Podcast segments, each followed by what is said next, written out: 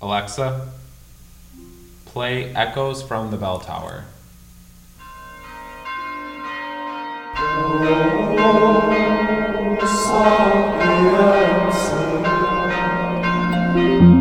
Hi, I'm Brother Colby.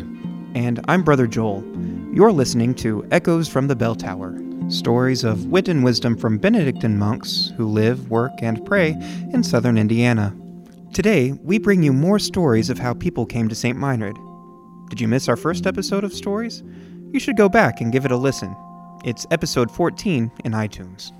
Our stories today include a near death experience, a search for knights in shining armor, arriving at St. Meinrad during the Second Vatican Council, and a little nudge from God that caused a retired beach bum to move across the country to play the organ.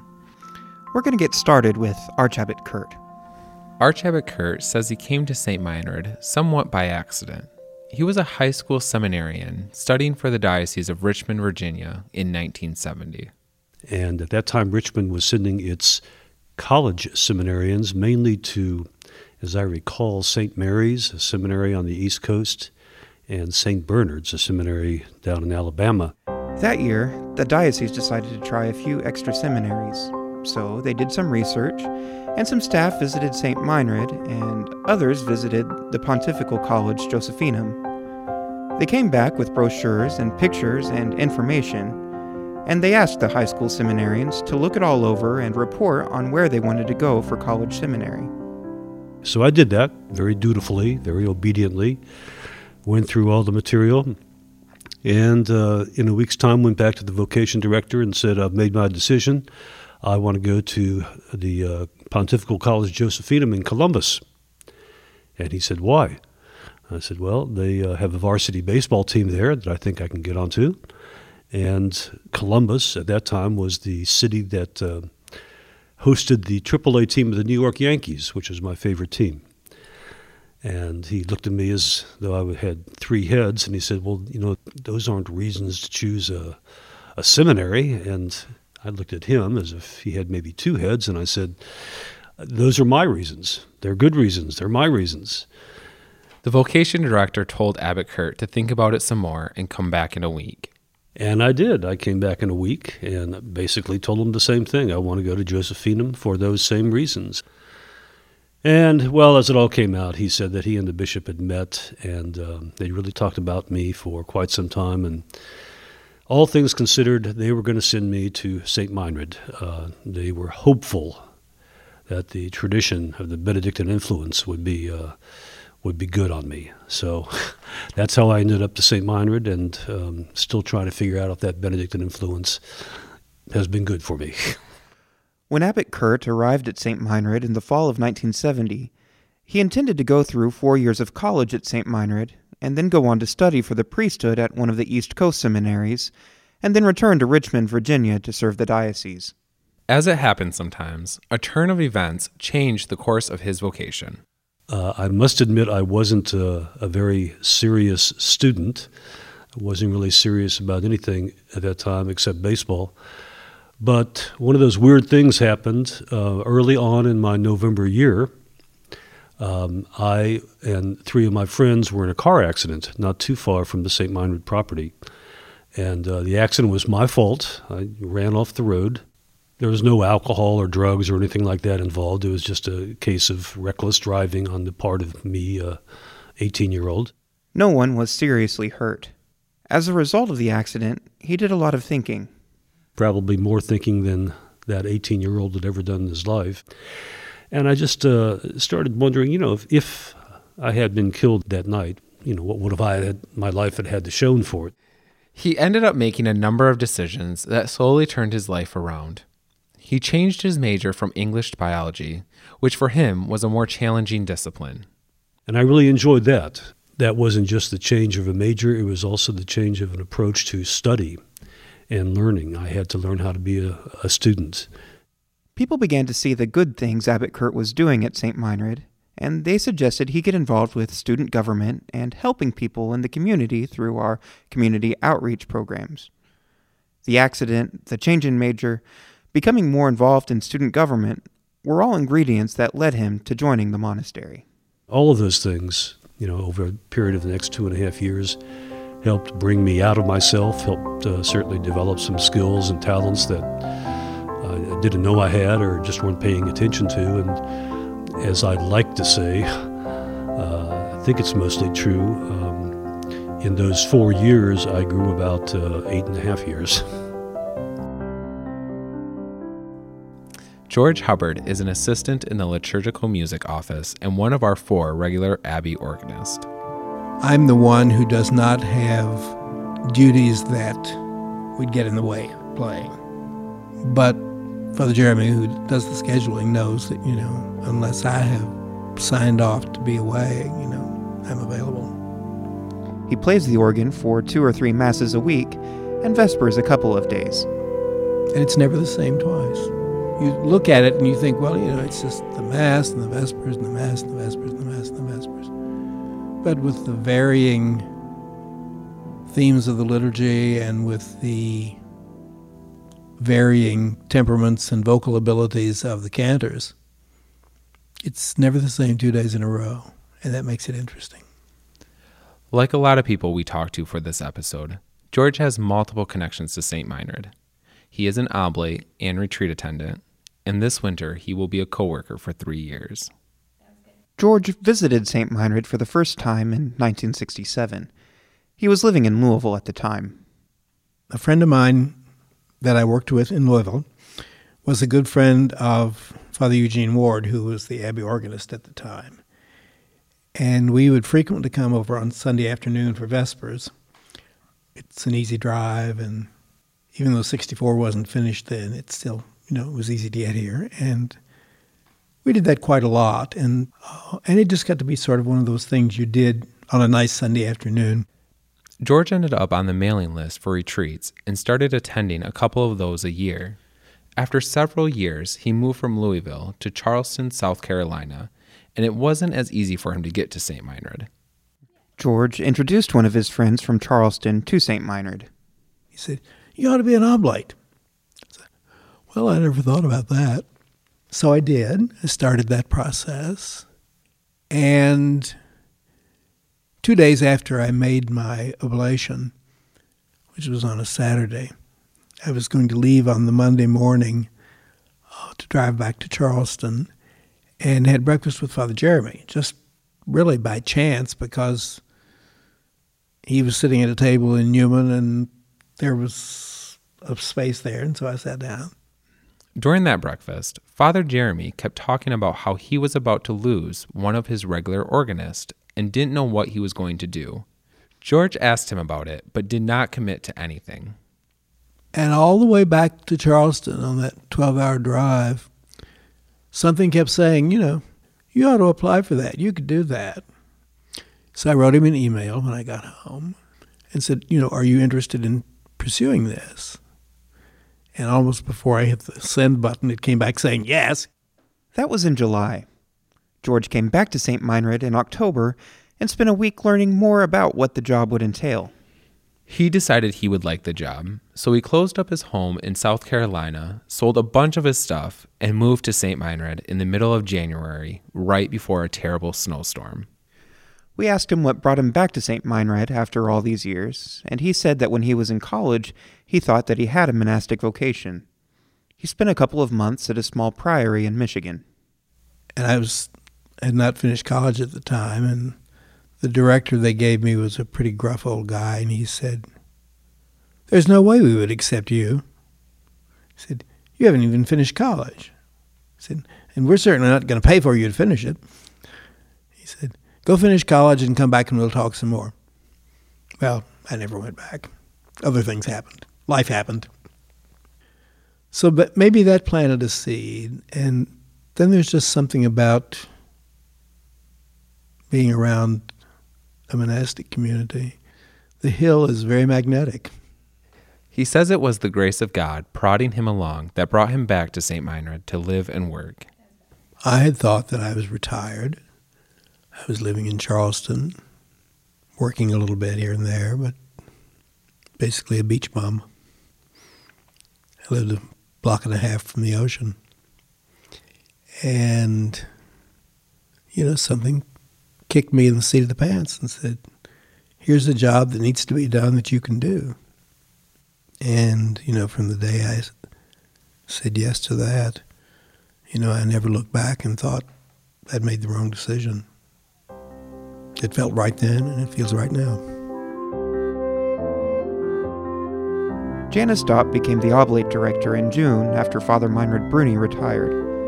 She's an Oblate and a co worker of St. Meinrad, and she's been a student, but her connection to St. Meinrad is much deeper than that. This place is so much a part of my life when I'm in Bloomington that my husband sometimes will look at me and say, hmm, I think you need to go back to St. Meinrad for a while. She first heard of St. Meinrad about 35 years ago from a friend who used to come down to visit a couple times a year. Because she thought it was so peaceful. And she would just be here for a day to soak up the peace of the place. Janice told her husband about it, and one summer day they decided to go for a drive with their young children through the Hoosier National Forest. And I said, well, maybe if we come across it, we could stop at St. Meinrad and see what this place is all about. And uh, my son, who was probably six or seven at the time, uh, was very much into knights and shining armor and castles and kings and everything. And when he saw the spires of St. Meinrad, he was convinced that was a castle and he wanted to go and meet the king. and at the very least, he figured there would be some knights in shining armor that would be riding around on horses. So they drove up the hill to St. Meinrad and walked around the grounds for about an hour, went through the church, and looked for the king, but they did not see a single person during the whole visit. A couple of years passed, and a group at her parish in Bloomington, St. Charles Borromeo, decided to come to St. Meinrad for an overnight visit, and Janice decided to join them. I came with them that Sunday afternoon, and um, and had an uncanny feeling when I stepped out of the car that I was in a place that I knew intimately, and I but I didn't, but I felt like I knew the place. Janice decided to get up early Monday morning and go to vigils and lauds to pray with the monks. And uh, I remember running in the darkness to get over to the church, and the bells were ringing and the light was streaming from the windows. And I remember running up the steps of the Abbey Church and hearing my footsteps echo in the darkness. And the stars were still out, and it was just like one of those moments that is frozen in your mind for all time. It's just there and you never forget it. And then I walked into church and within moments they, they got up and they began vigils.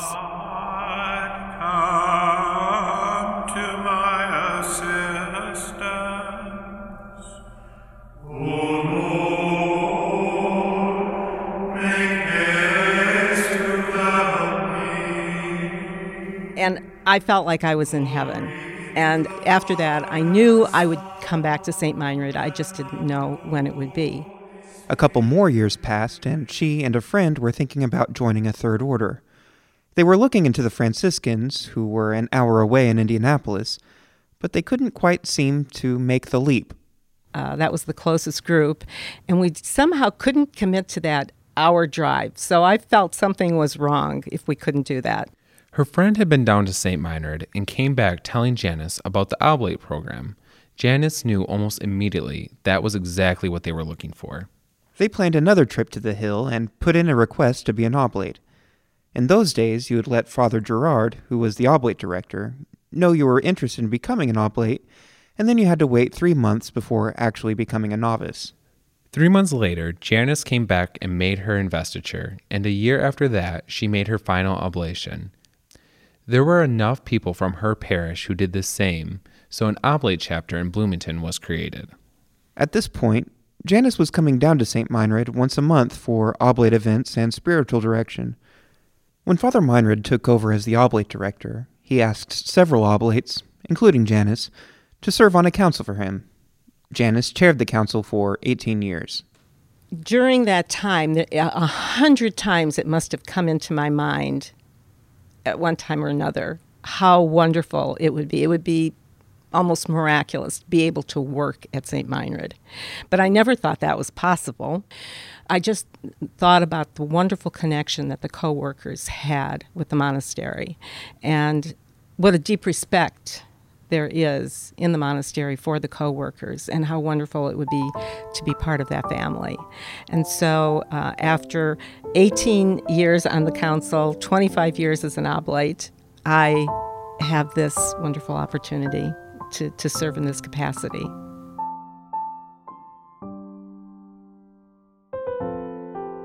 Uh, hello, I'm Father Noel Mueller, uh, Benedictine monk of St. Meinrad Archabbey. Uh, I am known as a lifer. Father Noel went to seminary for 12 years. He spent half that time studying for the Archdiocese of Louisville at St. Thomas Seminary. The summer after high school, he began to realize he was not only called to the priesthood, but also to community life.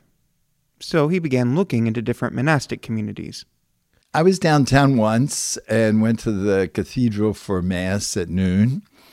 Uh, and right across from the cathedral in Louisville, at that time, there was a religious goods store. And I w- came out of the cathedral, went down the steps, and crossed the street and went into the store and no one was up front but on this glass case there was one book and i went over and i you know i yelled out hello and then eventually someone came but the book was amazingly the rule of saint benedict and um, that summer i read the rule for the first time the following summer, Father Noel visited St. Meinrad for the first time with three other seminarians just to see the place. And on that visit, he felt that call to monastic life even more. The other seminarians slept in every morning, but I would get up early and slip into the back of the church and sit there and listen to morning prayer, which was at that time in Latin. On that first visit, a monk suggested Father Noel contact the novice master, who at that time was Father Damasus.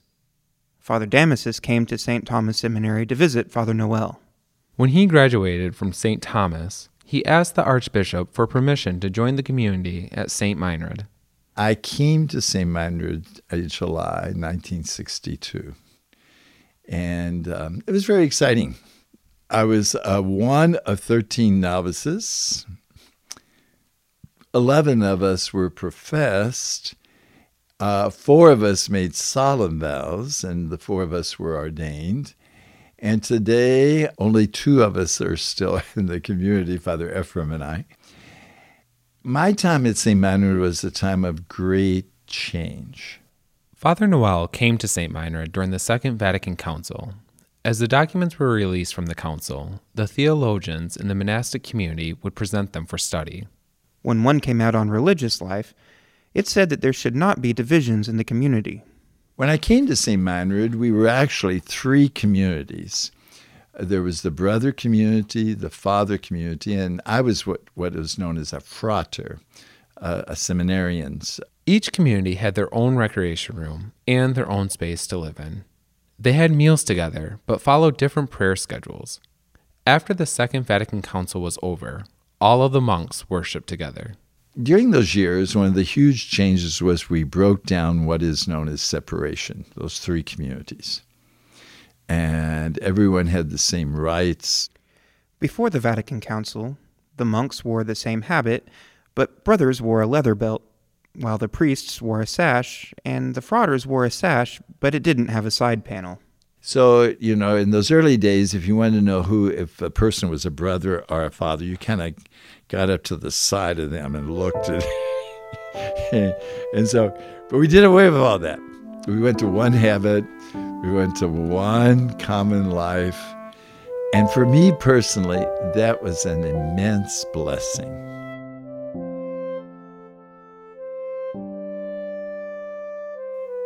Tony Cecil is a seminarian for the Archdiocese of Louisville in Kentucky, and he's in his third year of studies at St. Meinrad.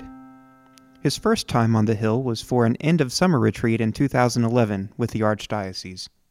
And I remember I was riding with another seminarian and kind of driving that long, windy road back here and wondering, are we ever getting here? Kind of feeling like we were lost. And then we turn a corner and there's those big spires for the Abbey Church. And we were like, okay, we made it. we know we're not lost. Tony had never heard of St. Meinrad, but he grew up close to the Abbey of Gethsemani, so he was familiar with what monasteries and monks were. He says being at St. Meinrad that first time was still an amazing experience. Tony attended college seminary at Bishop Simon Brute Seminary in Indianapolis, so he would come to St. Meinrad twice a year, once on retreat with the Archdiocese in the summer, and once with Bishop Brute in the winter. He also served the One Bread, One Cup program as an intern in 2012 and 2013. He heard about the program from a friend he had in seminary. He was hanging out in his room one day and noticed a poster hanging on his wall. And the poster was a photograph of him and other college students and some older people.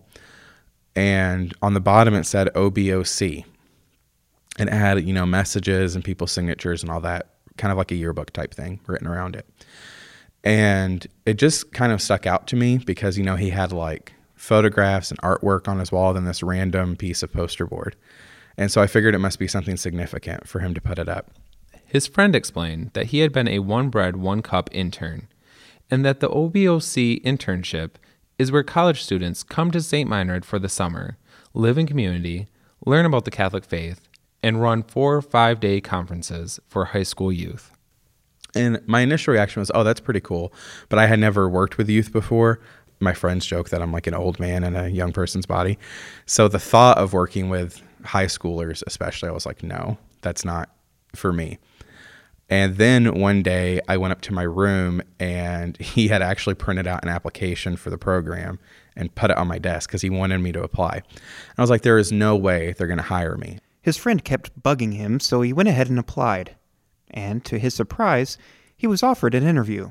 He came back to St. Meinrad in the fall for the interview and was hired for the internship. So that was a big surprise for me, but it, has been a big part of my life and a kind of a big part of helping me discern my vocation to the priesthood, having that ministry experience early on. When Tony applied to be a seminarian, he was told he would go to Bishop Simon Brute for college, and then they would talk about where he would go to study theology later. There were two seminaries the diocese was thinking about sending Tony to. One of them was St. Meinrad. It kind of came down between these are two good places. So, what would be the best for me? And I think more importantly, what would be the best for the people that I'll minister to in the future? Tony was able to have an open dialogue with his archbishop and vocation director to help discern where he should go. Ultimately, I kind of wanted to come to St. Meinrad because of that familiarity and because I knew it was such a good place to be. But I left it up to my superiors, of course. I kind of said what I thought, and I said, wherever you send me, I'll go. And I was not disappointed when I got the phone call and was told to apply to St. Meinrad. The monastic community was one thing that surprised Tony about St. Meinrad.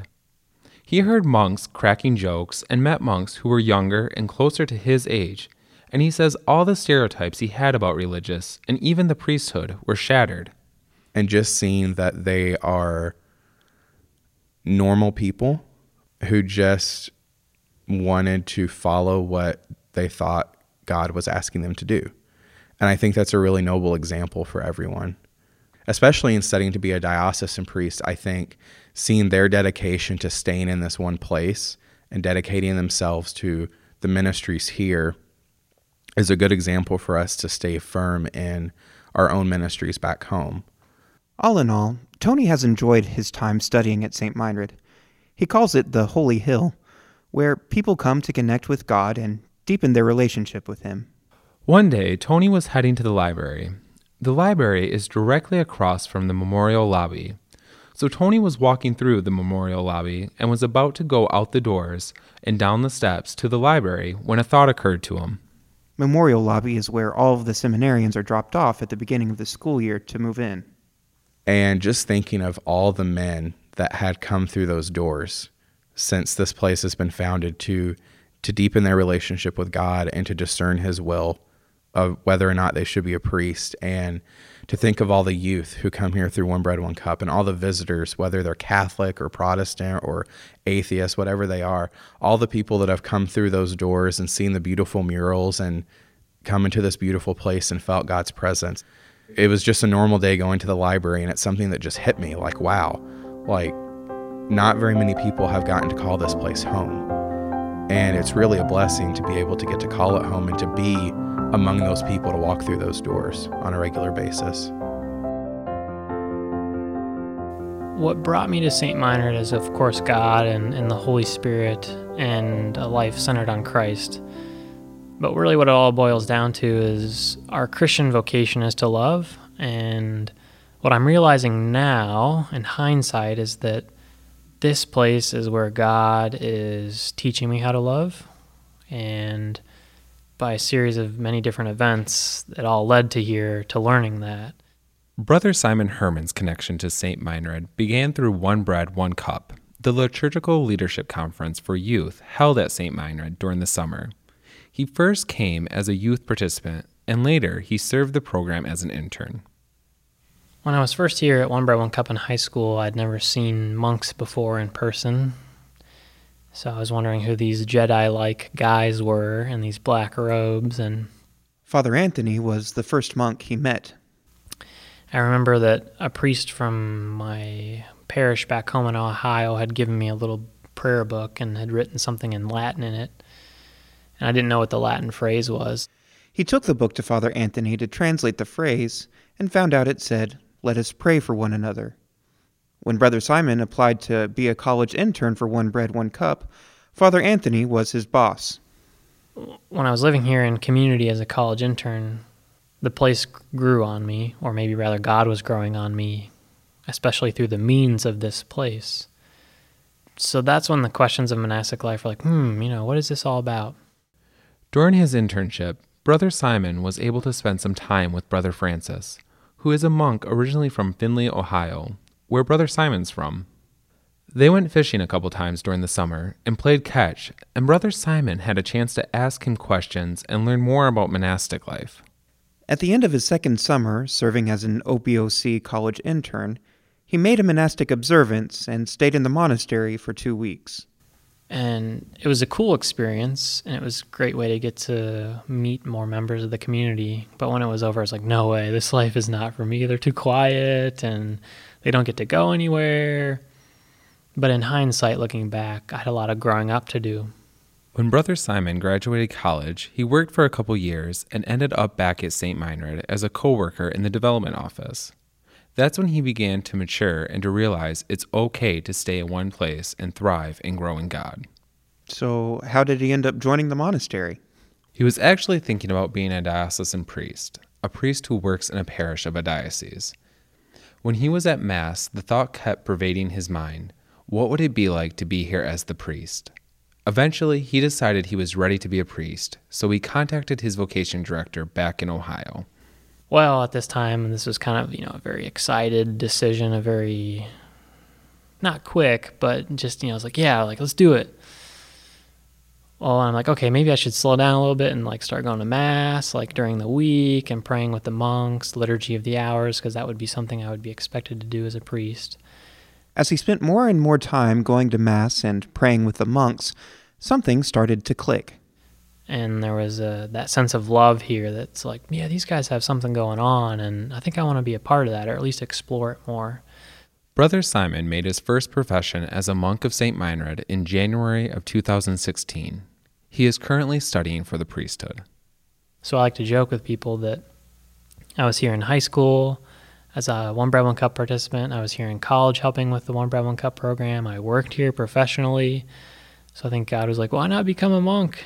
Uh, and I was like, well, okay, sure. I think God's grace subtly clicked here and has really drawn me in. And I like to tell people I said yes to monastic life, but it's an ongoing yes. There's something mysteriously profound and deep about this life that I think keeps pulling us monks in. Thank you for listening to the second episode about how people came to St. Meinrad. If you missed the first episode, I recommend you go back and give it a listen.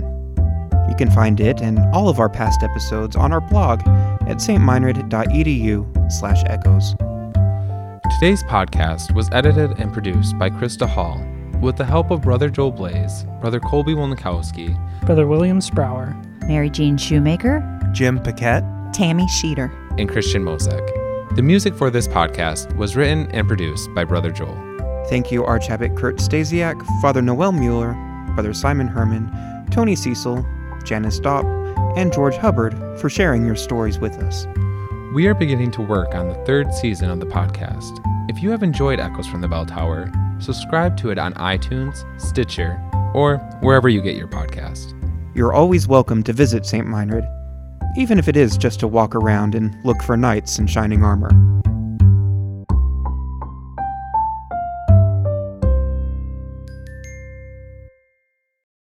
Alexa, can you tell us a joke? Why did the cannibals decline to dine at the country club? They can't stand tennis elbow. That's that's kind of gross. That's a kind of gross one.